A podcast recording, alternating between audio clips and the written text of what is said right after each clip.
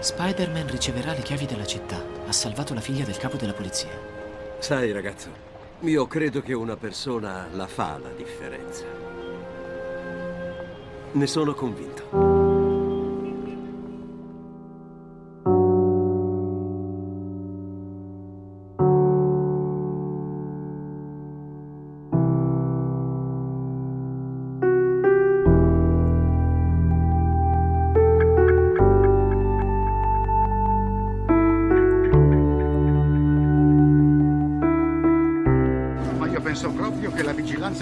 Essere... Buongiorno, dottor Kensler. La vigilanza dovrebbe essere intensificata e molto. In un posto come questo...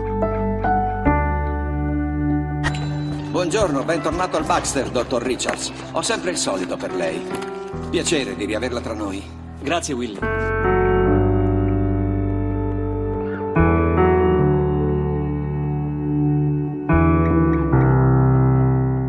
Ah, il suo invito, signore? Dovrei essere in quella lista. Ah, il nome? Stan Lee. Sì, senz'altro, come No, no, Certo, sul serio, io sono Stan Lee, Prego, sul prego. serio.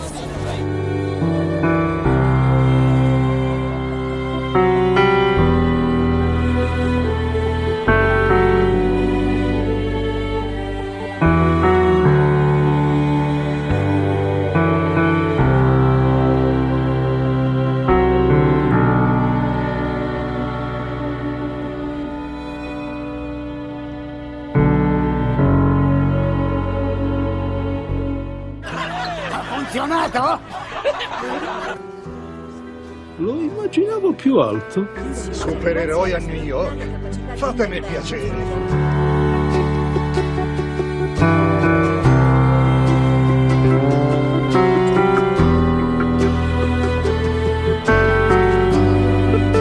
Posso riavere la mia scarpa?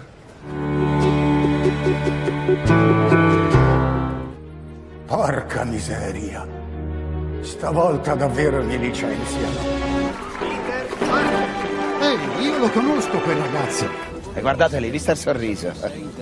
Dov'è tua moglie, vecchio bacucco? Prevertito che non sei altro, eh? Fatto per uomini normali. Ah, nemmeno lo sbarco in Normandia, biondino. Smettila di spaventarci. Avanti. Va bene.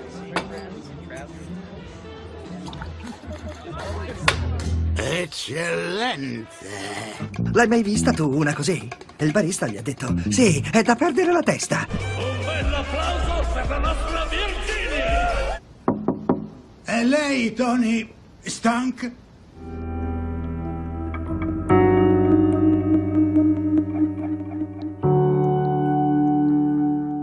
Troppo divertente!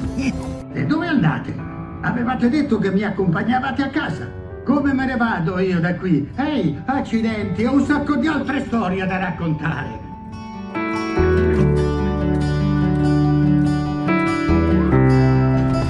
Non ti muovere. Sai, non ho più la mano ferma come una volta. Per la barba di Udino non mi metterai quel coso sulla testa, altrimenti proverai la collera del potente Thor. Prego, gentile signore, non tagliarmi i capelli.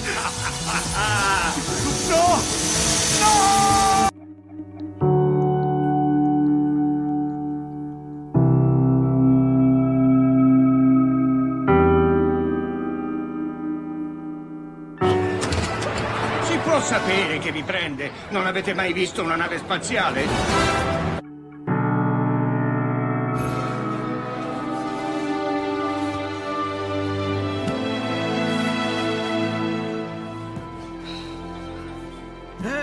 Bello vedervi di nuovo insieme. Siete sempre stati i miei preferiti.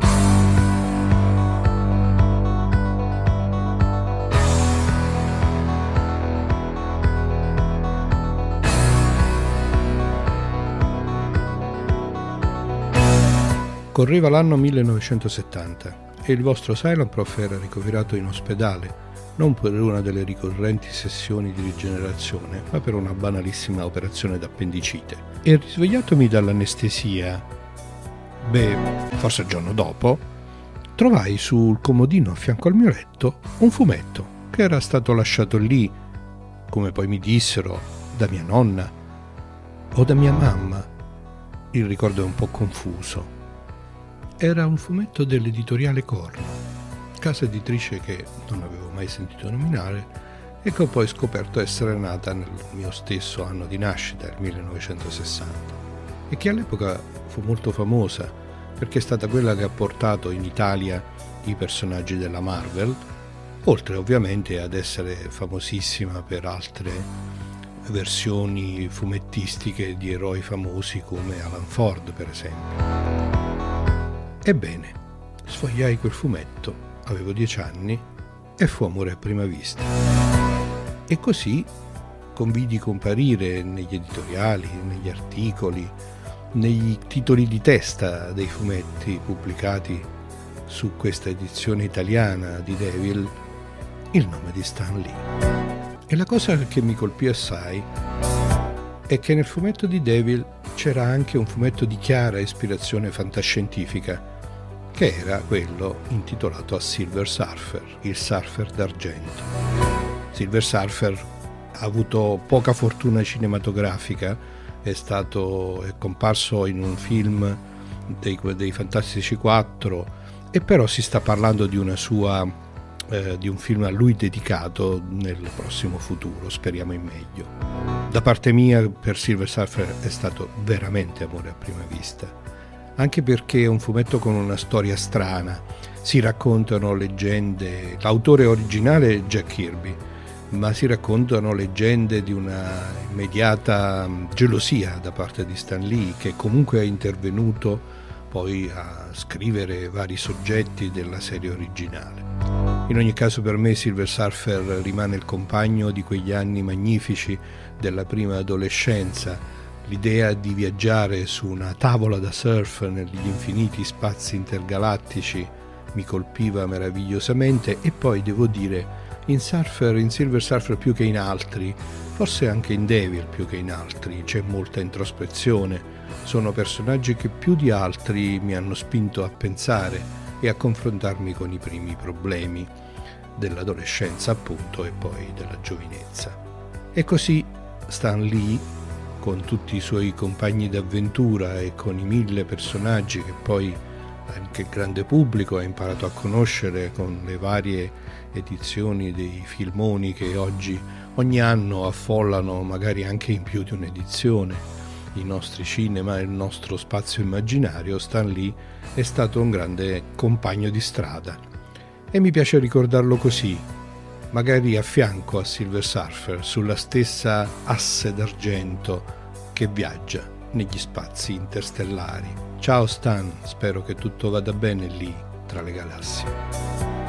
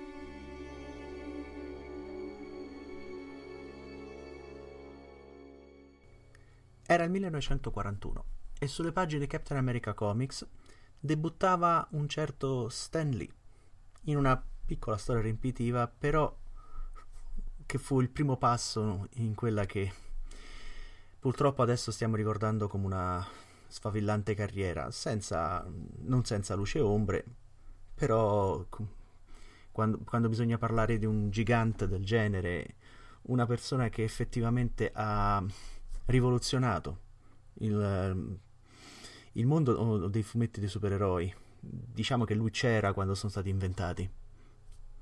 Sì, era, era del 22, però uno che già eh, lavorava alla Timely nel 39. La Timely è quella che in seguito diven- divenne la Marvel Comics. Beh, all'epoca Stan Lee aveva poco, poco più di che 19 anni, però già si era buttato a fare un, nel, nella scrittura dei fumetti, o meglio di quella strana cosa che erano i fumetti all'epoca, un genere considerato ancora, ancora meno che oggi sotto certi aspetti.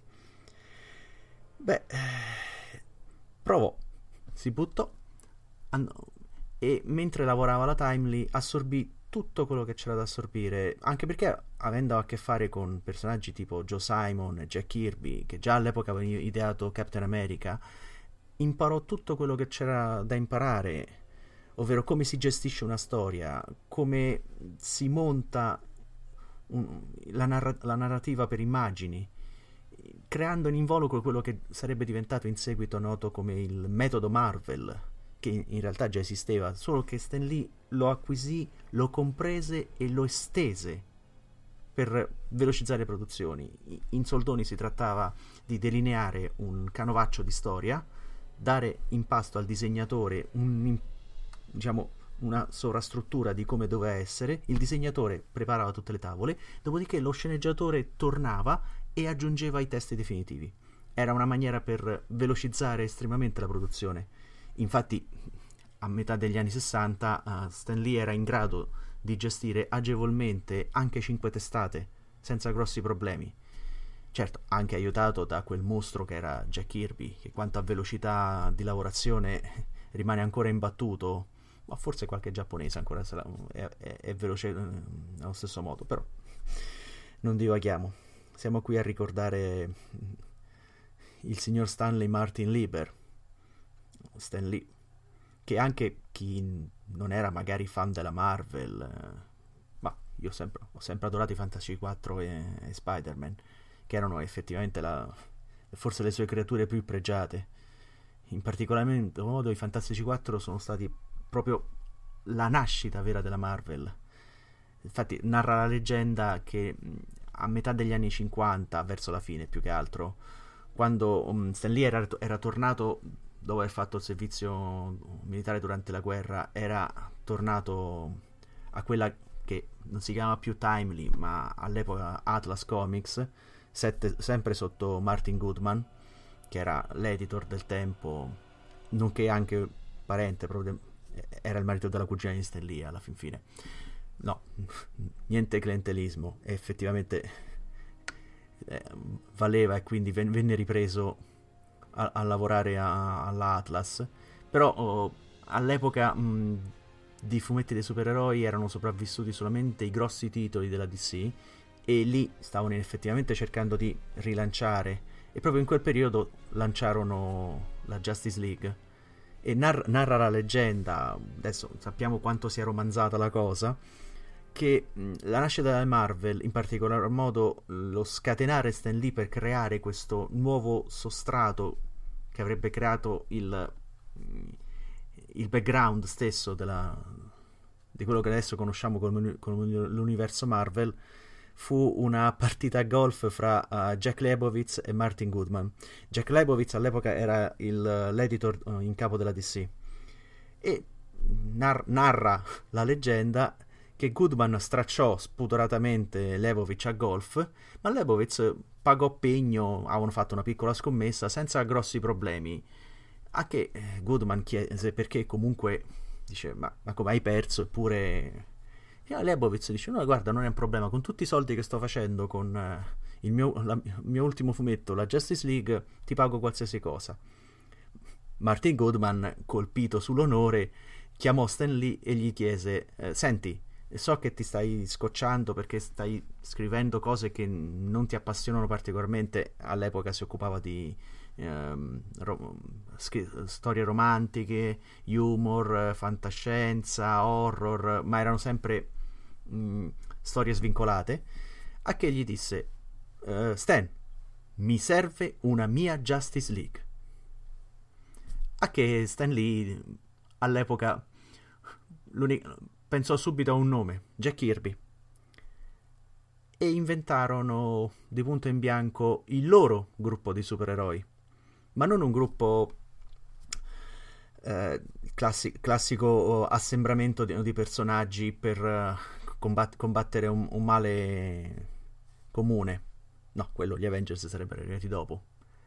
Ma idearono sulla falsa riga di, pers- di personaggi precedentemente creati da, uh, da Jack Kirby, i Challenger Unknown, crearono quella che ormai è famosa come la prima famiglia dei supereroi. Di supereroi, scusate. I Fantastici 4. Era nata la Marvel. Quest- questo è la gestione eh, bizzarra per l'epoca che aveva Stan Lee del, del lavoro a parte il metodo Marvel, era il contatto diretto con il proprio pubblico. Tutte le testate Marvel avevano oh, quello che cambiò vari nomi, ma in generale era il Bullpen Bulletin. Erano due o una pagina in, in fondo a ogni testata in cui uh, gli editor, in particolare Stan Lee era quasi sempre lui, mantenevano un rapporto con i lettori, rispondendo direttamente. Stan Lee aveva capito che il, um, non, si, non, si, doveva dare in, in, pasto e aspettare poi i risultati, bisognava interagire. Già questo negli anni 60, interagire direttamente con il proprio pubblico. Non considerarli semplicemente un, uh, degli utenti a cui dare in pasto delle storie. Infatti, lì coniarono prim- i, uh, la famosa battuta, quella con cui Stan, per esempio, chiudeva ogni, ogni lettera, Excelsior oppure Nafsed, o, oppure il, il, lo sfottò dell'epoca um, che se la prendeva con la distinta concorrenza, facendo attenzione ovviamente che il, te- il termine in, in, acronimo assomigliasse al, um, al nome della, del diretto avversario di C Comics. E in generale era un modo per tenere, tenere vivo il contatto col, col pubblico. Contatto col pubblico che continuato, è continuato fino, fino, ai giorni nostri. Perché chi non ha visto, anche, chiun, anche chi non, non, leggeva regolarmente fumetti, comunque sapeva che Stan Lee era Stan Lee. A 90 anni suonati, ancora faceva convention e gli piaceva avere il contatto con il pubblico. Tantissimo. Addirittura c'è stato per qualche anno un, un cosplayer che, che si firmava il finto Stan Lee con cui Stan Lee eh, adorava mm, pre- presentarsi in pubblico. E pur- purtroppo eh, la vita ci, ci, porta a, a perdere tante volte eh, queste persone. Però dobbiamo essere, dobbiamo essere contenti che uno come Stanley Martin Lieber ci abbia lasciato questo enorme patrimonio, praticamente mitologico, perché questo fanno gli autori di supereroi, creano mitologie e soprattutto questo grande, grande patrimonio di personaggi, di idee, di speranze, di sogni che fortunat- fortunatamente, se ben gestiti, sopravvivono agli autori, però mantenendo anche il ricordo. In particolare Stan Lee ha, ha uno dei, diciamo, un, ma- maggiori onori ha addirittura due personaggi che sono ispirati a lui che continuano a comparire nei fumetti. Da parte della DC, risalente per- al periodo in cui c'era stato un violento litigio con uh, Diverbi o più che altro con uh, Jack Kirby. Jack Kirby ideò per, sulle pagine di Superman, mh, mm, che inizialmente Mr. Miracle, poi anche Superman, un trafficone venditore funky flashman che era praticamente disegnato sulle fattezze di Stan Lee dell'epoca in cui portava una barba piuttosto prominente allo stile newyorkese dell'epoca e un parrucchino che non aveva Stan Lee, però um, Kirby prendendosi una, vendetta, una partita vendetta ideò su questo personaggio. E oh, era più che altro un, una versione estremamente macchiettizzata di alcuni comportamenti perché Stan Lee non era un, un, un'anima santa ma come nessuno nella, nella... però sapeva dannatamente il suo mestiere sapeva sfruttare il, il contatto con la gente il come porre deter- determinate mh, informazioni e come saper annusare cosa voleva il pubblico senza mai scendere troppo nel, nel, nel patetico, nel senso mantenendo sempre una certa rotta, sapendo come organizzare un lavoro.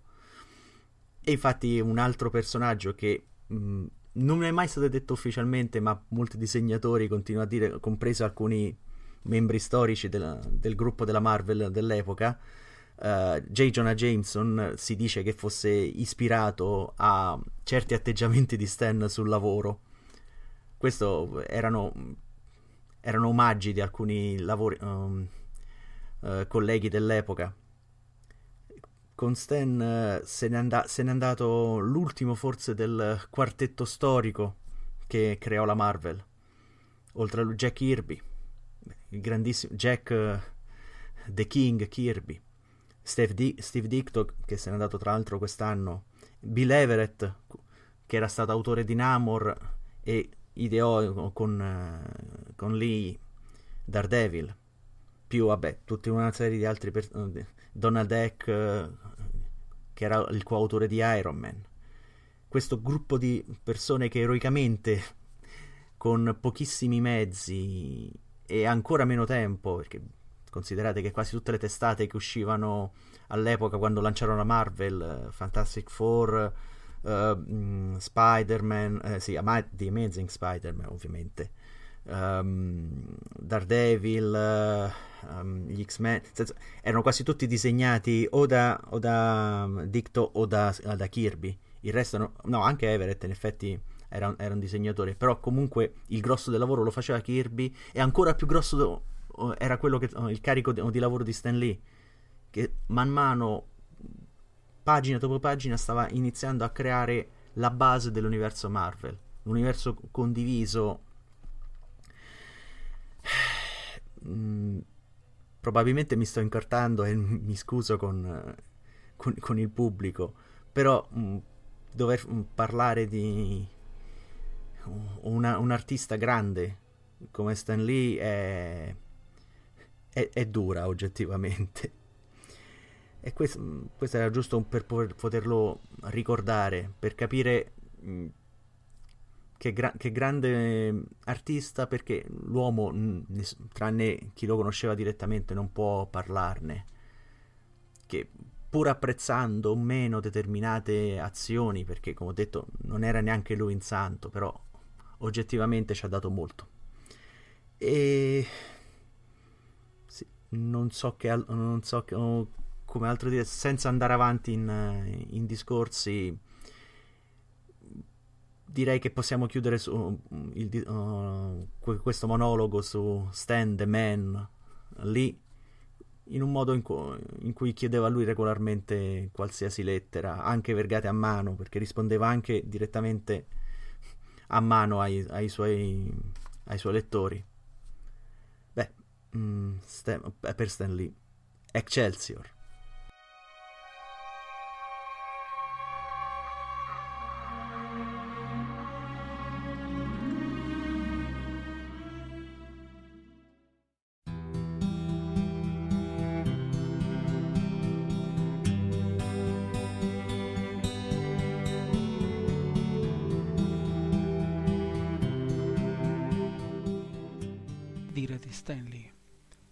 Stan Lee è uno degli architetti dell'immaginario del XX secolo e sicuramente anche di questo scorcio di XXI.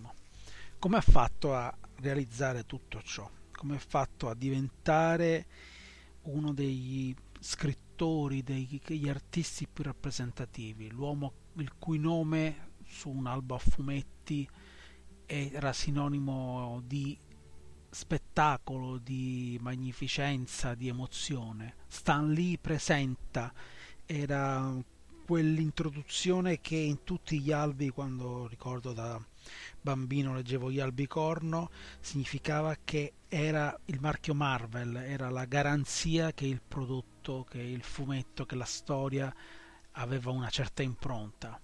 Stan Lee è nato oh, 95 anni fa e ha vissuto una vita intensa che l'ha visto protagonista del fumetto già a 17 anni, quando nipote di Martin Goodman dell'Atlas, dell'Atlas Comics eh, si appunto, andò a bottega del fumetto e cambiò il nome. Stanley Lieber era il suo vero nome perché aveva l'ambizione di diventare un grande scrittore e non voleva che il suo nome venisse assimilato ai fumetti.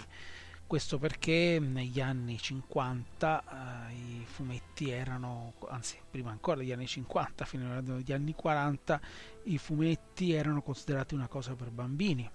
Ancora peggio negli anni 50 quando poi ci furono come dire, delle vate di scudi di psicologi, tra cui il famoso psicologo Wyndham che realizzò la, mm, il famoso saggio sulla soluzione degli innocenti.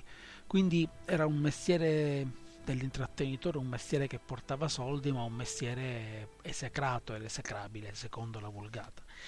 Stan Lee lavorò appunto per la casa editrice dello zio, ma mm, come un travè, come un impiegato del fumetto. Questo fino agli anni 60 mm, ha servito in guerra, prima ancora, eh, quindi durante tutto l'arco della parte iniziale della sua vita ha mh, mm, cominciato eh, un percorso che l'ha portato al momento in cui nei primi anni 60 la Marvel Comics era quasi sul punto di chiudere non c'erano molte speranze per il fumetto in quel periodo.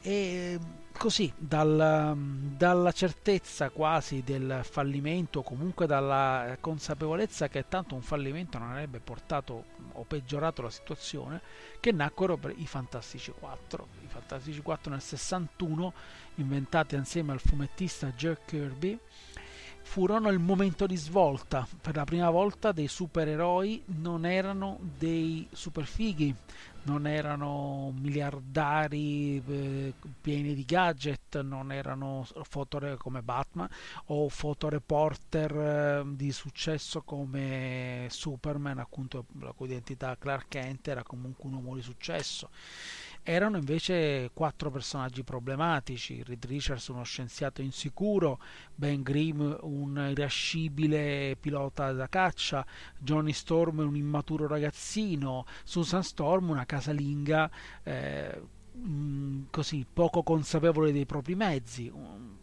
Questi erano i Fantastici 4, il prototipo, il primo esempio di supereroi con super problemi.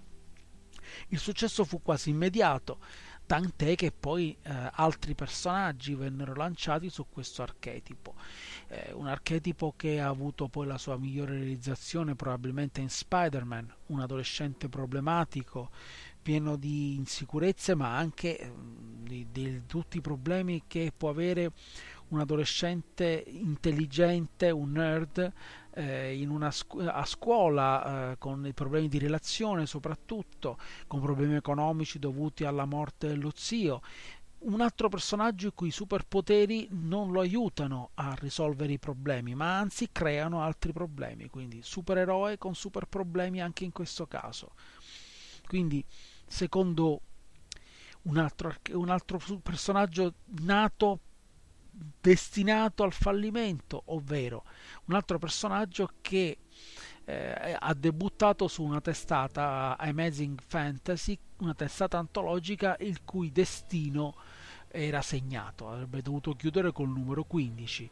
Quindi insieme a Ditko inventa con il contributo anche di Jack Kirby nella, per quanto riguarda il concept eh, grafico inventano Spider-Man ed è anche quello subito un successo successivamente ancora altri personaggi, gli X-Men, un gruppo di adolescenti con superpoteri eh, che appunto eh, unisce alla problematica della crescita adolescenziale, dei, dei, delle trasformazioni, il problema della paura del diverso che eh, serpeggiava nella società americana degli anni 60 quindi tanti personaggi, eh, il Thor un, che è una sorta di dio decaduto sicuramente, eh, tanti archetipi, tanti, tante sfumature del concetto di supereroe e di superproblema. Daredevil, eroe cieco.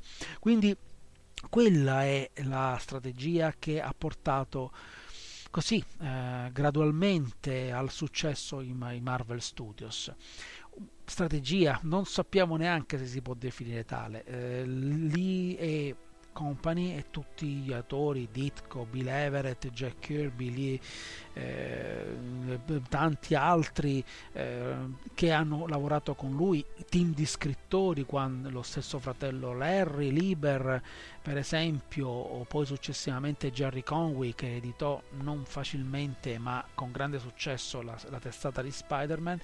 Eh, contribuirono tutto questo gruppo di persone al successo della Marvel sotto l'egida di Stan Lee, un uomo capace di vendersi, capace di eh, vendere bene l'immagine della Marvel, di se stesso, eh, in una maniera che altri difficilmente riuscivano a fare. Eh, il, era famoso i suoi editoriali con i suoi Excelsior, con i suoi saluti al pubblico, Nuff Said, con il suo rapporto quindi diretto con i lettori o comunque che appariva tale disponibile, eh, quasi fraterno nel rapporto con, eh, con, con, il lettore, i true believers come li chiamava, eh, mille modi, mille espressioni, mille, mille modi di dire che hanno portato la sua figura a essere l'emblema della Marvel. Quindi questo era per me Stan Lee, un personaggio che è andato oltre l'essere persona, ovviamente, per chi non l'ha conosciuto. Eh, quindi io posso parlare ovviamente dell'opera, non dell'uomo che eh, dicono essere una persona molto disponibile anche fino agli ultimi tempi. Quindi cos'altro pensare? Eh, il cosiddetto metodo Marvel un'altra delle sue invenzioni o comunque delle invenzioni dovute probabilmente alla necessità di creare velocemente storie. Lui riuniva, questo narra la leggenda, i suoi disegnatori nello studio, realizzava più o meno la storia così, raccontandola al disegnatore, questo tornava al, al, tavolo da disegno, elaborava le 22-25 tavole della storia e Stan Lee mette, apponeva i dialoghi. E questo era il cosiddetto metodo Marvel che portò quindi a molti albi, a molte storie eh, ideate velocemente. Un metodo che ha avuto un apporto creativo fondamentale dei disegnatori, un apporto che forse è stato riconosciuto meno rispetto a quello dei, degli autori del, eh, de, de, dei testi, ma che negli ultimi anni ormai è, è acclarato ed è eh, considerato eh, fondamentale. Però eh, rimane in, innegabile che la fama, la capacità di, di bucare del personaggio lì abbia contribuito sin agli ultimi tempi perché è innegabile il progetto dei Marvel Studios non ha direttamente la sua egida ma le, i cameo dei film hanno reso la sua figura eh, grande e famosa al grande pubblico eh, una, un marchio di fabbrica che ha voluto apporre a posto in ogni film, è diventato persino personaggio di un videogioco dell'uovo ragno, quindi irrinunciabile anche per le ultime eh, emanazioni mediatiche della, della, Marvel, irrinunciabile ma eh, purtroppo adesso eh, vedremo gli ultimi cameo, dopodiché basta, sarà probabilmente i, i, cameo, i prossimi cameo evocheranno la sua figura in un'altra maniera, in un'altra forma, non con diretto, la sua diretta partecipazione. E questo è quanto penso di Stan Lee e il contributo che ha dato al nostro immaginario, un contributo che gli sopravviverà e sopravviverà in eterno. Grazie Stan. Excelsior.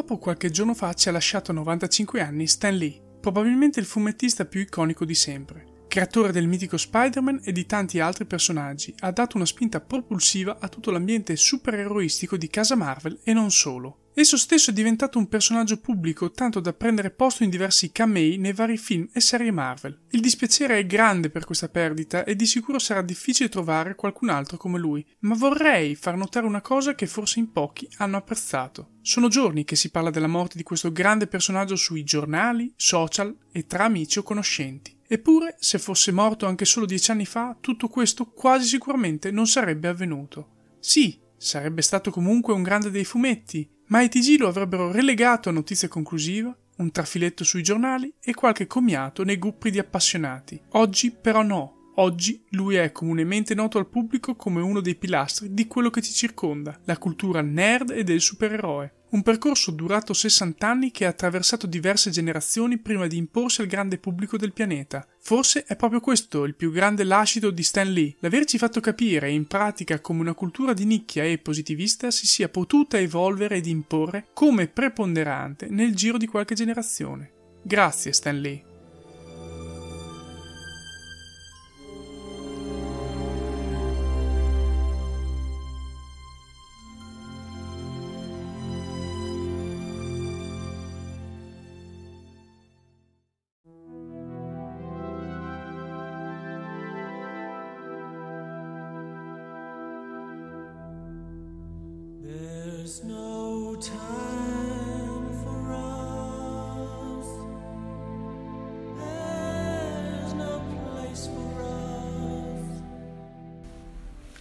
12 novembre 2018 se n'è andato Stan Lee, nato Stanley Martin Lieber il 28 dicembre 1922. Nonostante la veneranda età di 95 anni, la notizia della sua dipartita ha colto tutti di sorpresa, perché per gli appassionati di fumetti in generale e per quelli di comics supereroistici in particolare, Stan Lee era considerato ormai una sorta di Highlander, un immortale, abituati come eravamo a vederlo apparire in un cameo in ogni film con protagonista un personaggio dell'universo Marvel, e negli ultimi anni sono stati davvero tanti, oppure presenziare a qualche convention in giro per gli Stati Uniti. È vero che gli ultimi anni non sono stati facili per Stan Lee. Dal 2012 le sue condizioni di salute sono peggiorate, costringendolo a numerosi ricoveri in ospedale. Nel 2017 ha perso Joan, la moglie che gli è stata accanto tutta la vita. Nell'ultimo anno e mezzo è stato poi coinvolto in una brutta storia di maltrattamenti e in una lotta per la gestione del suo patrimonio con protagonisti la figlia JC il suo assistente e una serie di avvocati e manager. Storia confusa e mai chiarita, ma che sembrava essersi risolta positivamente negli scorsi mesi. Tuttavia, l'immagine pubblica di Stan The Man Lee è sempre stata quella sorridente che gli appassionati hanno conosciuto fin dagli esordi dei fumetti della Marvel all'inizio degli anni 60. Con Lee scompare definitivamente la generazione di autori che hanno dato vita alla Silver Age dei comics e che hanno costruito, pezzo dopo pezzo, storia dopo storia, personaggio dopo personaggio, l'universo supereroistico della Casa delle Idee. È lui che trasforma la casa editrice Timely Comics in Marvel Comics e ne risolleva le sorti, creando, in coppia con autori come Jack Kirby e Steve Ditko, personaggi come l'Uomo Ragno, Hulk, Thor, e gli X-Men. Una nuova generazione di supereroi con super problemi, più vicini al sentire dei lettori di fumetti. Per molti il suo capolavoro resta l'Uomo Ragno, incarnazione della sua concezione di supereroe. Personalmente però la sua opera massima, in coppia con The King Kirby, resta nei primi 103 numeri dei Fantastici 4, un'epopea a fumetti lunga 8 anni e mezzo, che ha definito un intero universo narrativo e la sua cosmogonia, regalando ai lettori personaggi come il Dottor Destino, Galactus, gli Inumani, Black Panther, Silver Surfer e decine di altri che ancora oggi popolano le storie della Marvel. È stato proprio lui a creare il cosiddetto stile Marvel, un modo completamente inedito di scrivere i fumetti. Lee forniva delle brevi sinossi delle storie ai disegnatori, spesso sotto forma di registrazioni vocali. Toccava poi a loro sviluppare il racconto in 22 pagine e ripassarle a Lee, che ne inseriva i dialoghi. Non è stato uno stinco di santo Stan Lee, i suoi contrasti con i disegnatori sono passati alla storia, soprattutto a causa del suo non voler riconoscere l'apporto degli stessi nel processo creativo. I suoi scontri con Jack Kirby in tal senso sono stati epici. Ma che cosa ci lascia Stan Lee in eredità? Sicuramente un pantheon supereroistico di personaggi che ancora oggi accompagnano quotidianamente migliaia di lettori e un modo di intendere l'eroe in maniera molto più umana e vicina al reale di quanto avessero fatto fino ad allora Superman e Batman. Ecco, è forse questo il lascito più importante di Lee. Un lascito che negli ultimi anni ha attecchito nell'animo e nel modo di scrivere di alcuni autori di fumetti come Tom King, Jason Aaron e Jeff Lemire, che da un po' di tempo a questa parte nei loro fumetti stanno dando vita a un nuovo umanesimo supereroico, una interpretazione dell'eroe in cui i suoi sentimenti e le sue debolezze di essere umano sono elementi fondamentali della narrazione. Ho detto all'inizio che la morte di Lee ci ha colti di sorpresa perché lo pensavamo immortale, ma immer- immortale in effetti lo è, nei cuori di tutti i true believers, gli appassionati lettori di fumetti della Marvel Comics, così come lui li aveva ribattezzati. So long, Excelsior, buon viaggio. Mi piace pensare che sei arrivato in un nuovo piano di esistenza, in uno degli infiniti universi che hai creato nei tuoi fumetti. Mancavi solo tu lì, perché il Marvel Ballpen, il modo in cui avevi rinominato la redazione della Casa delle Idee negli anni 60, fosse di nuovo al completo. Lì ti aspettavano già Jack, Steve, John, Don, Flo e tanti altri, per ricominciare a scrivere, litigare e creare, stavolta per l'eternità, nuove avventure con i tuoi meravigliosi personaggi.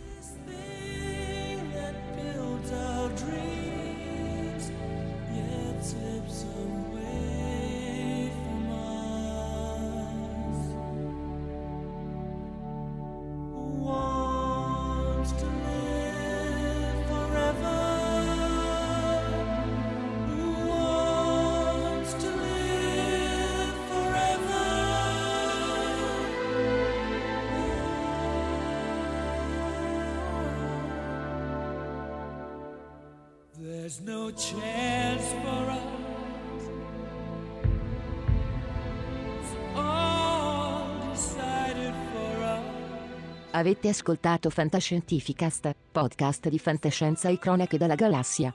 Da un'idea originale di Paolo Bianchi e Omer Serafini, con il contributo cibernetico del Cylon Prof Massimo De Santo e la partecipazione straordinaria di Elisa Elena Carollo. Potete seguirci ed interagire con noi sul nostro sito fantascientificast.it, su Facebook alla pagina Fantascientificast, su Twitter sul profilo Chiocciola Fantascicast, sul nostro canale telegramati.me barra Fantascientificast, sulla nostra community telegramati.me barra FSC Community. Se siete particolarmente timidi potete utilizzare la vecchia, cara e affidabile posta elettronica, scrivendoci all'indirizzo redazione chiocciolafantascientificast.it. Tutte le puntate sono disponibili sul nostro sito, su Apple iTunes, su Spotify e su Podbean all'indirizzo podcast.fantascientificast.it. Se volete potete lasciarci una valutazione a 5 stelle su Apple iTunes ed offrirci una birra romulana o un gotto esplosivo pangalattico sostenendoci tramite una donazione PayPal o Patreon utilizzando gli appositi pulsanti sul nostro sito. Fantascientificast è una produzione amatoriale, non si intende infrangere alcun copyright, i cui diritti appartengono ai rispettivi detentori. Autorizzazione SIAE 56125359. Nessun byte e nessun tribolo sono stati maltrattati durante la produzione di questo podcast. L'equipaggio di Fantascientificast vi augura lunga vita e prosperità e vi dà appuntamento alla prossima puntata lungo la rotta di Kessel.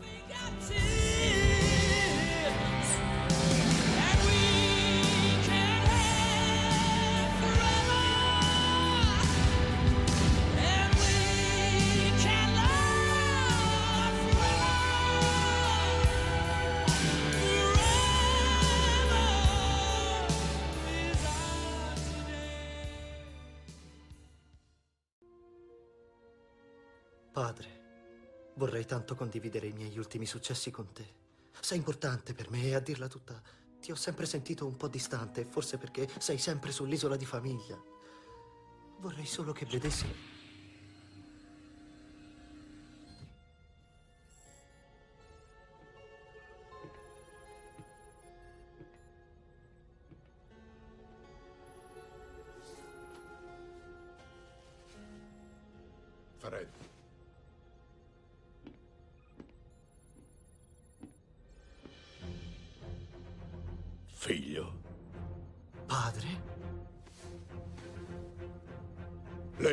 indosso in un verso, poi nell'altro verso, Poi le rivolto e le indosso in un verso e nell'altro.